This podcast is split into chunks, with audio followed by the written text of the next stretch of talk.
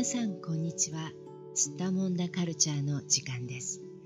このポッドキャストでは世界や日本で起きている出来事についてオンラインマガジンやニュースの記事を紹介しながらおしゃべりします。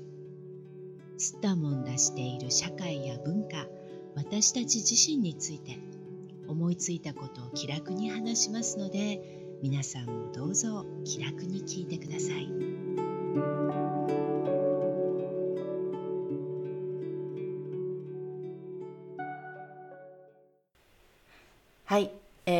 今日は3分でわかる集中力の鍛え方という日光フロッキーのサイトに載っている記事からおしゃべりしていきたいと思います。それでは今日も東京の小雪さん、どうぞよろしくお願いします。はい、お願いします。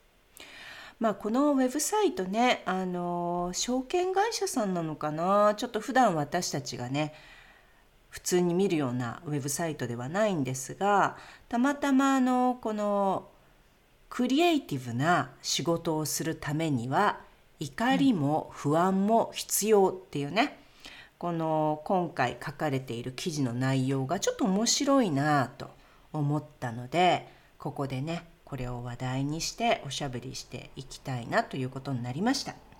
はい、であのこれね一番最初のところをまあまあどうもシリーズでね感情とそのクリエイティビティみたいな創造性みたいなことについて何回かシリーズで書かれているようなんですがでこの記事の最初のところにまず感情が12種類あるっていうことをね、うん、分析されていますね。はいこれどうですか？普段私たちはあの自分の感情っていうのを細かくねこれはこの感情これはこの感情っていうふうに分類することってあんまりないと思うんですが12種類って聞いてどう思いましたか、はい、小雪さんは。うん言われてみれば、うん、感じてるけど、うん、うん、あんまり意識をしたことはないかもしれません。うんうんはい、あとなんだろう。怒りとかうん、イライラとかは感じるけどなんなんだろう。安心とか、うんうん、それも感情なんだみたいな。感じです。うんうん。うん。ねあのどんなふうにこれを分類するのかっていうところが、うん、私もへえって思ったところがありました。これあの、うんうん、ハーバード大学のね研究センターでの、まあ、研究の仕方、まあ、研究方法に基づいてのね、分析みたいなんですが、はい。まあ、ちょっとネガティブ感情ポジティブ感情それぞれ日本語で書かれたものを読んでみますね。はい、まずネガティブ感情。怒り、うん、イライラ悲しみ恥罪不安で括弧して恐怖って書いてありますね。でポジティブ感情。幸せ誇り安心感謝希望驚き。で私もあのこの表を見て思ったのは、うん、例えばそのいろんな感情を日常的に確かに感じるんだけどでもその、大きくねまあ感情の種類を6個6つにこれ、ネガティブ6つポジティブ6つって分類されてるんだけどこの6つの項目で分ける時に、この項目がこういう分類の仕方になるんだっていうこういう分け方になるんだっていうのはちょっとね正直へえって思ったところがあるんですよ。あと、はい、あの日本語になった時に例えば、うんイライラって書いてあるじゃないですか。はい。これ、え、これ正式な分類の名前になるような正式な感情なんだっていうのはちょっと面白いなと思いました。イライラ。確か確かに。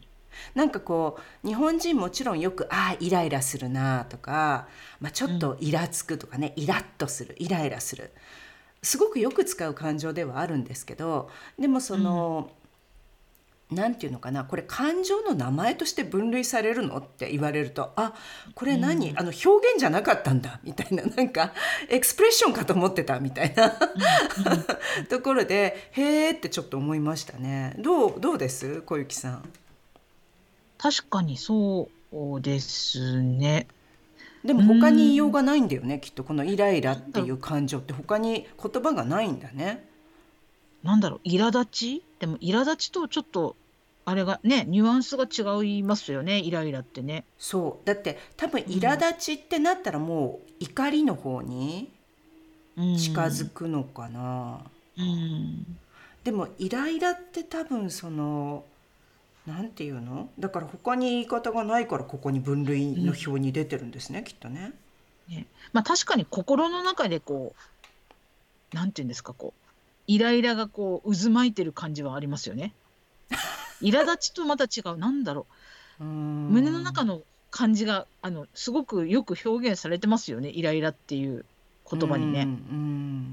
これねだからこれにうまくマッチさせる言葉が日本語で思いつかないからこれイライラになってるんだねやっぱりね。うん、まあこれ英語でね書かれてるはずだからねもともとねこのハーバード大学の研究の時にね。でこれをどの日本語にするかって思った時にイライラってそのまま出てきたんだと思って。ちょっと面白いなと思いました。うん、ね。ね。これどういうもの含んでるんだろうねこのイライラの感情にね。ちょっと興味がありますけど、ね、うん、イライラするってことなんですね。うんうん。ね、落ち着かないっていう感情をこう一通りイライラするになってんのかな、うん、なんか。ね。うん、英語で英語の表現見たらわかるかもしれませんけどね。もしかしたらね。うん。英語何の英語をイライラにしてるのかね。ね。もうちょっとねあの原文読んでみたいっていうのもありますね。確かにね。うん。うん、まああの日本語であまりその使わない表現ってどうしてもあるから例えば「誇り」この誇りに思うとか誇りって、うん、まああの英語とかね他のアルファベットの言語では非常によく使われる、うん、うん。まあ、プラウドみたいなことになるんだと思うんだけど、でも日本語でじゃあそんなに使うかっていうと日本語ではあまり使わないですよね日常的にね。ほとんど使わないですね。うんうん、あのこの誇りっていうのをその人の感情の言葉として聞くのは大体あのあれですわ。アカデミー賞とかのあ そっか。もう賞を受賞した時ね、うん。うん、そう。スピーチで日本人も誇りに思いますとか言う時ありますよね、うんうんうん、でも日常生活で誇りに思うは言わないですよね。感じませんよね。そしてあんまほ誇りみたいな。うん。あんまり言わないよね。だからそのまあ英語とかだとね結構日常的にその、うん。まあ、自分の子供に対してとか家族に対してとかあの何かいい仕事をした時とかにね使うあの、うん、まあ、誇りに思うあなたのこと誇りに思うとかね、まあ、訳すとね、うん、でこの仕事ができてなんか僕はこう自分ですごくそのことを誇りに思うとか言うんだけどあんまり日本人誇りに思うとか言わないしなっていうね、うん、うんだからまあちょっと。難しいところかなと思うんだけどただまあその自尊心ってことだよね。こう何かこう。うんうん。うん、で、まあ、幸せとかあの安心。で安心って確かに安心感って使うことありますけど、うん、安心っていう感情ってじゃあどういうんだって言われると「うん?」ってちょっとねあのなんだろう感情その心の動きとしてイメージするのがちょっと難しいかもしれないですよね。うん、うん、なんか状態のような感じがしますよね。うんうん。うん、安心安心している。日本語だったらね、この「している」「安心している」っていうね言い方とかね安心する、まあ、何かがこう大丈夫ってことが分かってほっとするとかね家に帰ってほっとするとか、うん、まあ事故に遭わなくてほっとするとか、まあ、ほっとするっていう感じなんでしょうね。うんうん、安心感ねあとはこう大丈夫だって思うっていうね、ことでしょうね。うん、まあこの分類がねまず面白いと思ったんですよ。ふふんって。はい、でその後で、えー、なんだろうこの文章の中でいろいろね分析してますけどどの辺面白いと思いましたか、うん、この記事の中で。私あの怒りというのは大切なものが脅かされることに注意が向いている状態です。うんうん。っていうのがちょっとあんまりこういう考え方をしたことがなかったなと思って。うんうんうん。はい、確かに。でも確かに。まあ、でも確かにうん。確かに自分の価値観などが否定されるという時に怒りは湧きややすいって書いてあるから確かに大切なものだからね価値観ってね。うんうんうんうん、確かに言われてみればそうだなとか思ったりして。うんうん。うん、面白いね。でここの,、うん。あの今小雪さんが言ってくれたところね、うん、そのブロックの中にあの他の文章でこれはつまりその人が本当に大切しにしていることが分かるっていうことですって書いてあって、うん。その、うん。何に怒りを感じるか何に対して怒るかっていうことを通して自分が大事だって思ってることが分かるっていうね、うん。そのバロメーターになるんだね。自分がこうあれ何が自分にとって大事な価値観なんだろうとか何を自分がこう物でも人でもそうだと思うんだけど大切に思ってるのかとか大事に思ってるのかって思った時にどういう時に怒るかって何に対してこう怒りを感じるかって考えてみると分かるんだねきっとねクリアになるんだねそういうのが。うんうん、あのベテランのあの人事の担当者あの、うん人を採用する係の人が、うんそういえば面接ヒューマンリソース時の人だね。うんうんはい、面接の時に、うんあの「あなたはどういう時に怒りますか?」とか「最近一番怒ったことってどういうことですか?」って聞いてたんですよね。ではいはい。私はそれを見ていてうん、何を聞いてるんだと思ったんですよ。関係ない余計なことを。うんうん、そう。うん。でも、こういう話聞くとなんかそのベテランのね面接官ってすごい優れた人なんですね。まあそこからその人のそうなんだね。価値観、うん。本質的な価値観みたいなものが分かるんだね。何を大事に思ってる人なのかっていうのがね。謎が解けましたね。うんうん、その面接官がどうして質問したかっていう。うんうん。ああなるほど。ね面白いですね、うん。この分析ね。でえーっとこの下のところ喜びの分析もあるんだけど喜び、喜びは獲得したことに注意が向いている状態ですと。だから何かをこうゲットした何かを手に入れた獲得したっていうね。でこれは一瞬の動作、まあ、一瞬の出来事なんだよね、だから、喜びが意外と長続きしないのはそのせいです。うん。これ、うん。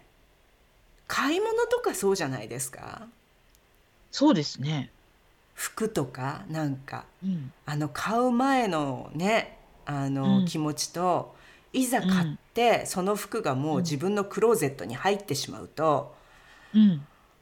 もうなくなるみたいなその喜びがそうなんですよね。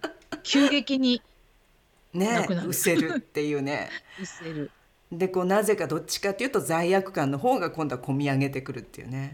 買っちゃった。なんでそうなんで買っちゃったかなみたいな。ねこれまあ納得いきますよね。うん。うん、確かにねなんか長続きしないのしないことになんかその、何か理由があるのかと思って探し探しそうになってたけどでもはい喜びの感情が長続きしないって当たり前だったんだね。うん、一瞬なんですもんねう。んうんねずっと喜び続けていられないんだね、人間ってね。そうですね。うん、これちょっと続かない面白い。方がうん普通なんですね。ねこれちょっと面白いね、だからうんなん無理して長続きさせようっていう努力は必要なかったんだねこれね。そうか、はい。ちょっと安心しました。はい。そう。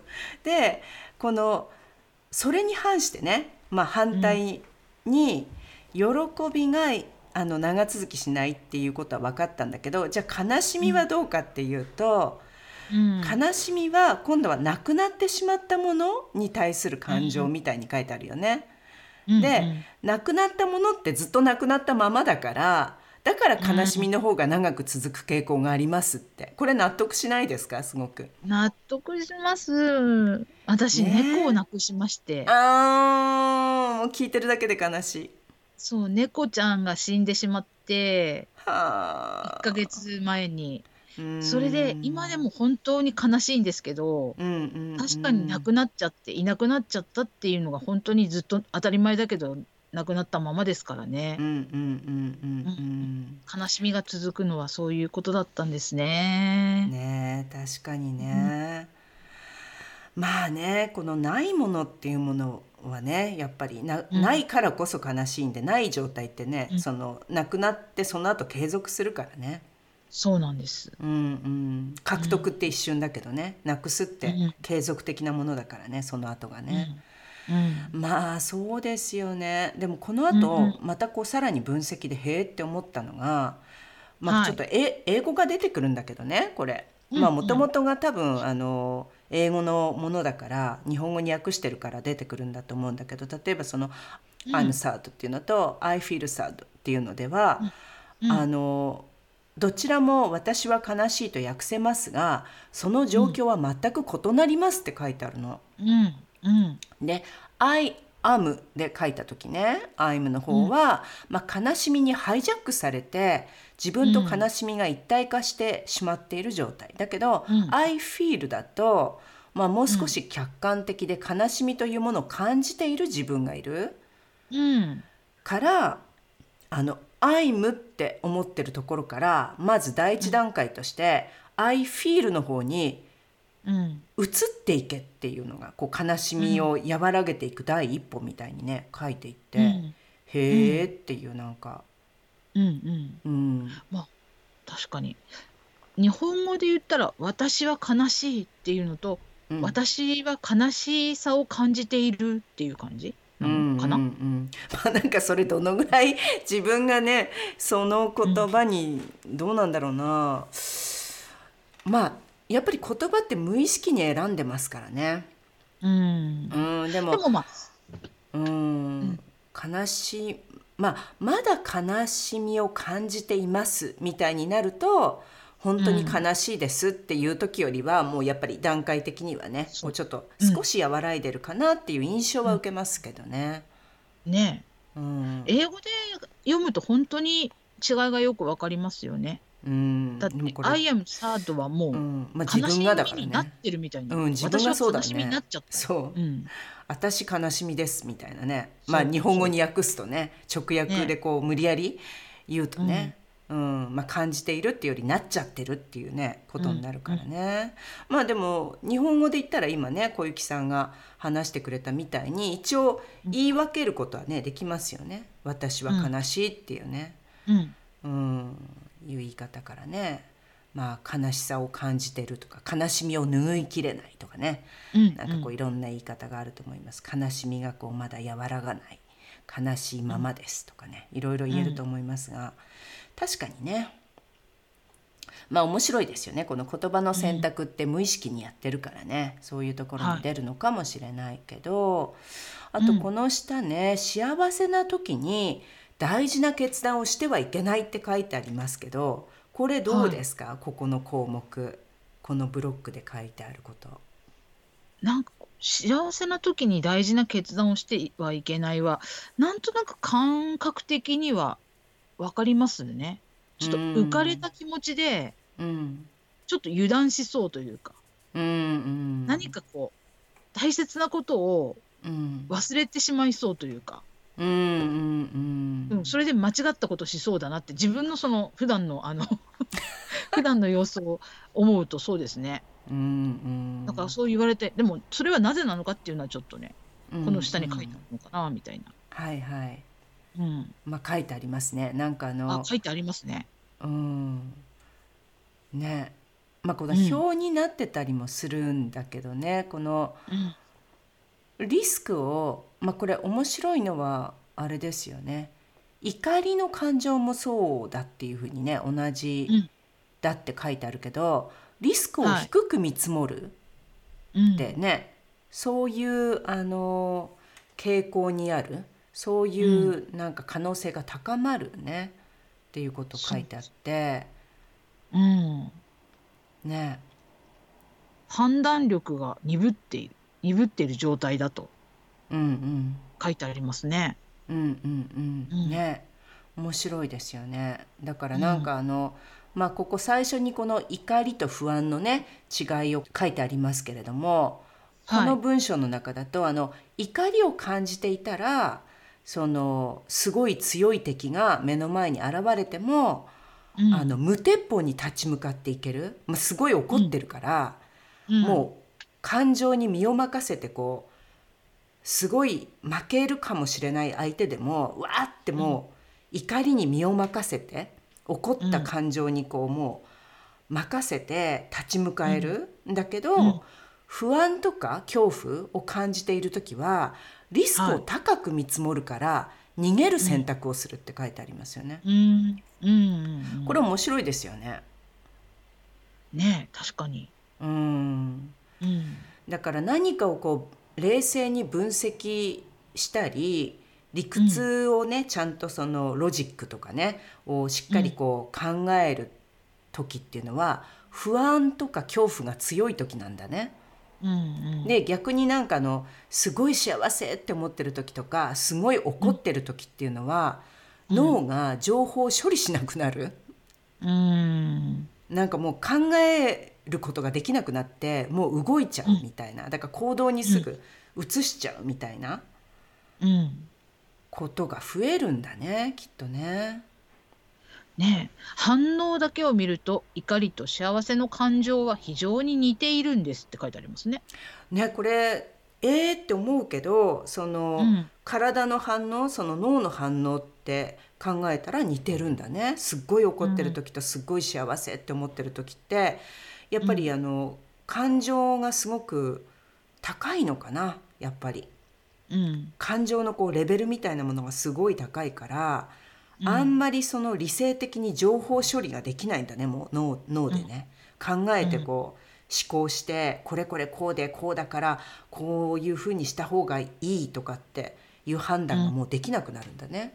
うん、うんね面白い。全然違う感情だと思ってるけど似てるところがあるっていうのはうんびっくりしますね。ね面白いですよね。うん、で逆にねこのあのまあさっきあの不安な時とかね恐怖を感じてる時、うん、やっぱりその慎重になるリスクをこう回避しようとするリスクをできな、はい、できるだけ負わないようにするから逃げる方向に向かいやすいって書いてあったけど、うん、でもあの同じようにその理屈でいろいろ考えてしっかり情報処理するっていう時の感情として驚きと希望があるってこれ面白くないですか、うん、びっくりです。驚きました。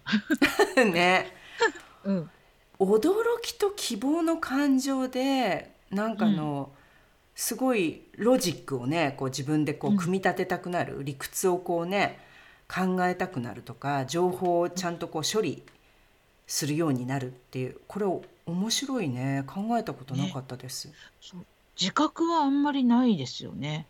うんうん、自覚はない、うん、でも言われてみれば確かにそのびっくりした時って、うん、うわびっくりしたって思った後でえどうして、っていうのが確かに来るよね。うんうん、だから「なんで?」とか、うん「どうして?」って思った時にあんまり意識はしていないけど、うん、そのどうしてそうなったのかっていうことを考えたり、知りたくなったりするんだよねやっぱりね、うんうんうん、だからだよねきっとね。そうですね。うん、うん、ね。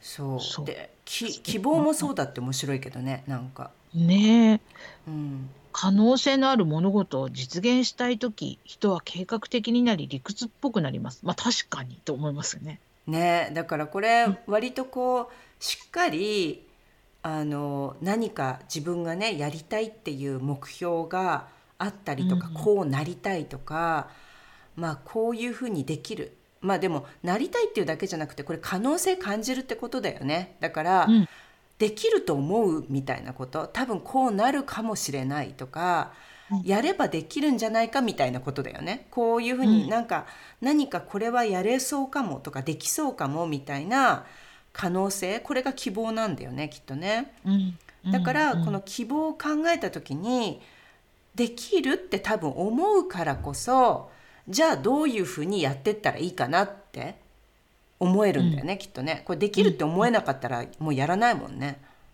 やらないですね。ね、もうだから希望ってそうなんだよね。そうそうそう。だから、うん、ここなんかこう紙一重っていうかほんのちょっとの違いでなんかこう、将来を例えばね未来のことその何か考えた時に希望？